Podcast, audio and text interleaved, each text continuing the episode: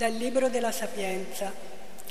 Signore, tutto il mondo davanti a te è come polvere sulla bilancia, come una stilla di rugiada mattutina caduta sulla terra. Hai compassione di tutti perché tutto puoi. Chiudi gli occhi sui peccati degli uomini aspettando il loro pentimento. Tu infatti ami tutte le cose che esistono e non provi disgusto per nessuna delle cose che hai creato. Se avessi odiato qualcosa non l'avresti neppure formata. Come potrebbe sussistere una cosa se tu non l'avessi voluta? Potrebbe conservarsi ciò che da te non fu chiamato all'esistenza? Tu sei indulgente con tutte le cose perché sono tue, Signore, amante della vita, poiché il tuo spirito incorruttibile è in tutte le cose. Per questo tu correggi a poco a poco quelli che sbagliano e li ammonisci ricordando loro in che cosa hanno peccato, perché messa da parte ogni malizia credano in te, Signore. Parola di Dio. Andiamo, grazie a Dio. Benedirò il tuo nome per sempre, Signore. Benedirò il tuo nome per sempre, o oh Signore. O Dio, mio Re, voglio esaltarti e benedire il tuo nome in eterno e per sempre. Ti voglio benedire ogni giorno, lodare il tuo nome in eterno e per sempre. Benedirò, Benedirò il tuo nome in eterno, Signore. Misericordioso e pietoso è il Signore, lento all'ira e grande nell'amore. Buono è il Signore verso tutti, la sua tenerezza si espande su tutte le creature. Benedirò il tuo nome per sempre, Signore. Ti lodino, Signore, tutte le tue opere e ti benedicano i tuoi fedeli.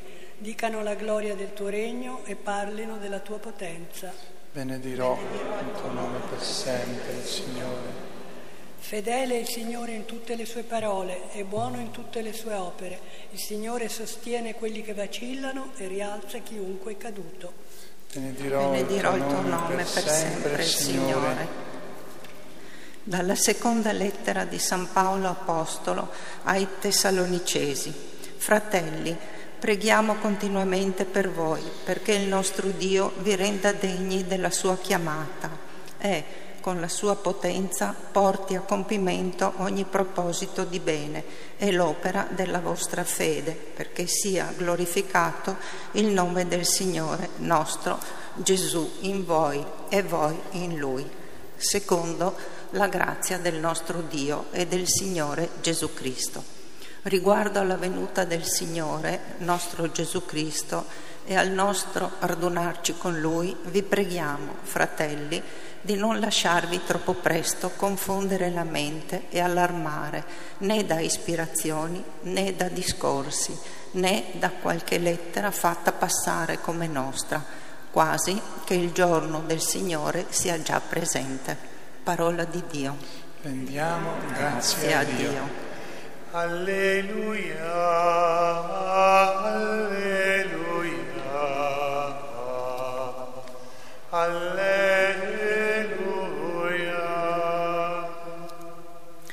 Dio ha tanto amato il mondo da fare il figlio unigenito.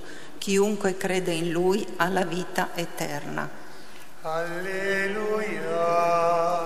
Alleluia.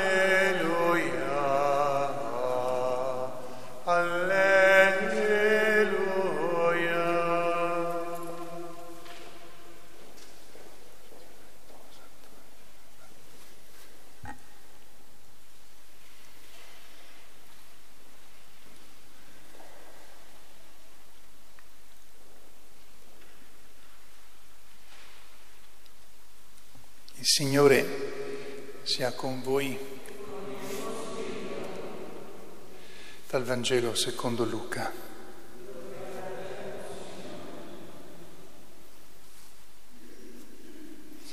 In quel tempo Gesù entrò nella città di Gerico e la stava attraversando, quando ecco un uomo di nome Zaccheo capo dei pubblicani e ricco, cercava di vedere chi era Gesù, ma non gli riusciva a causa della folla, perché era piccolo di statura. Allora corse avanti e per riuscire a vederlo salì su un sicomoro perché doveva passare di là. Quando giunse sul luogo, Gesù alzò lo sguardo e gli disse, Zaccheo, scendi subito perché oggi devo fermarmi a casa tua. Scese in fretta e lo accolse pieno di gioia.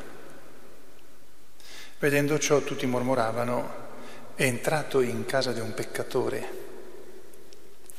Ma Zaccheo, alzatosi, disse al Signore, ecco Signore, io do la metà di ciò che possiedo ai poveri e se ho rubato a qualcuno restituisco quattro volte tanto.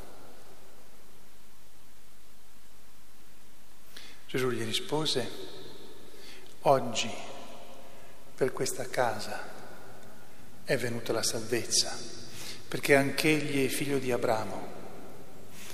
Il figlio dell'uomo infatti è venuto a cercare e a salvare ciò che era perduto. Parola del Signore. Alleluia.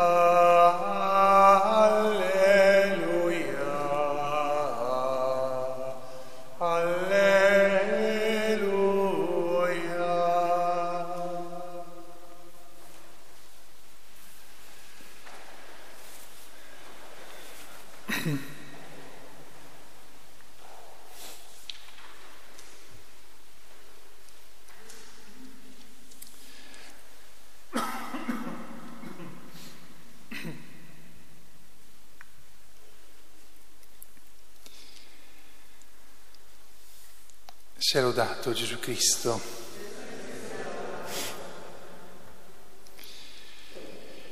Sono molte le sollecitazioni che riceviamo dalla Sacra Scrittura oggi nella liturgia e come spesso accade c'è l'imbarazzo della scelta. La prima lettura tratta dal libro della Sapienza, è particolare se uno legge per esteso non solo questi, questi brani, ma un po' più anche quello che si è scritto un po' prima, eh, si rende, legge eh, espressioni importanti ed è importante avere anche presente questo fatto. Questo libro è stato scritto pressappoco 50 anni prima che Gesù venisse al mondo. Diciamo che i nonni di Gesù erano contemporanei di chi ha scritto questo libro.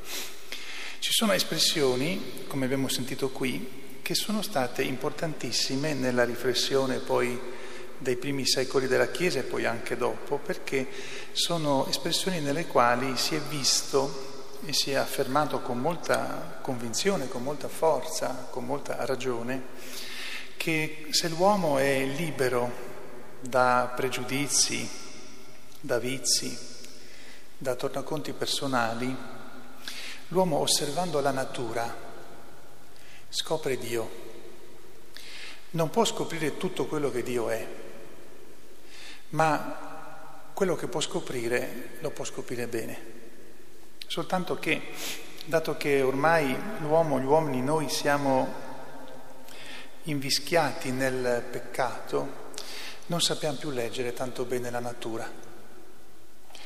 E quindi non sappiamo più renderci conto che la natura ci parla di Dio, ci, ci mostra l'armonia, l'ordine e la bellezza, mentre quando la vediamo, come, come usiamo dire, arrabbiata, disordinata, convulsa, che sconquassa tutto, lì ci rendiamo conto di qualcosa che non va e allora ritorniamo con la riflessione alla nostra responsabilità antica di quando abbiamo praticamente sconquassato tutta questa armonia e questo ordine. Però la natura di per sé, se uno la sa contemplare, parla di Dio. Non, non si pone come Dio. Oggi molti che curano la natura, che la coltivano, vengono a quasi mh, mm, venerarla come se fosse Dio stesso. No, la natura non parla così, ma ci dice chi è Dio. E noi abbiamo tra i tanti santi un esempio, quello più vistoso, ma non è l'unico, quello più vistoso che con la natura sapeva pregare molto bene, San Francesco d'Assisi. Vi ricordate che di lui è molto famoso il cantico delle creature, che eh, è interessante anche perché non è soltanto famoso, ma perché è uno dei primi pezzi più importanti della letteratura di lingua italiana. Si può pregare attraverso la natura. E lo ha insegnato anche eh, Gesù stesso questo, con molta semplicità ma con molta profondità. Dunque, la lettura di oggi, tra le altre cose, ci invitano a riscoprire una preghiera ampia, profonda. E il centro della nostra preghiera è Cristo nella sua Eucaristia, nella sua opera di redenzione e di salvezza. È quello che finché abbiamo un po' eh, di salute facciamo venendo a messa o celebrando gli altri sacramenti. Da questo centro noi dobbiamo diventare capaci sempre di più nelle nostre giornate di saper pregare con tutto quello che è attorno a noi e con tutto quello che sta dentro di noi con tutto quello che sta dentro di noi perché ci rendiamo conto a volte che dentro abbiamo delle cose che non funzionano, non, non soltanto quando ho degli acciacchi o delle malattie, ma abbiamo nel nostro cuore delle cose che non funzionano. E quello è motivo di preghiera per chiedere aiuto al Signore che ci guarisca e soprattutto dire che vogliamo guarire come fece Zaccheo. Ma dentro abbiamo anche delle cose belle che sono dono di Dio al di fuori di noi. Dunque avere questa capacità di sapere pregare sempre, ed è quello che chiede Gesù, ma ehm, uno potrebbe dire però Gesù non ci ha detto come dobbiamo pregare sempre, è perché ci ritiene intelligenti e sa che se stiamo sereni, eh, tranquilli, scopriamo che dobbiamo pregare con le cose che facciamo, con le cose che vediamo con quello che ci accorgiamo di avere dentro. È per questo che è possibile pregare sempre. La natura, la nostra vita, le nostre cose interiori, gli altri, guardando, guardando con occhio non superficiale, noi abbiamo sempre motivo per parlare con Dio di quello che noi vediamo. Chi contemplava la natura come nessun altro era naturalmente Gesù, il quale pregava sempre, non pregava perché aveva bisogno per se stesso, ma pregava per noi, però anche con la natura pregava. E lo rivedremo quando tratteremo durante la Quaresima delle sue tentazioni. Lui sta nel deserto per un bel tempo e vive in mezzo alla natura piena e anche molto molto secca, con poche cose che possono dare vita, ma eh, le sapeva prendere eh, molto bene. Dunque siamo invitati almeno oggi con queste letture a riscoprire questa preghiera che mette al centro Gesù Cristo, che non confonde Gesù Cristo con la natura, ma mettendolo al centro sa poi anche guardare la natura, leggere dentro il, il proprio cuore e pregare, parlare con il Signore.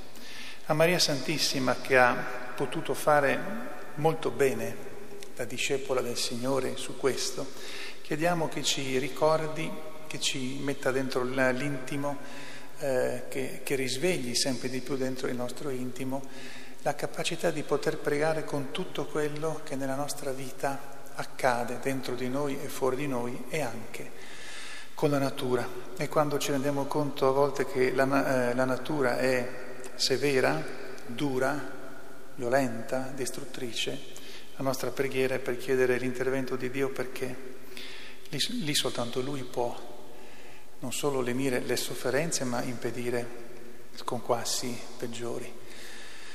Sia lodato Gesù Cristo.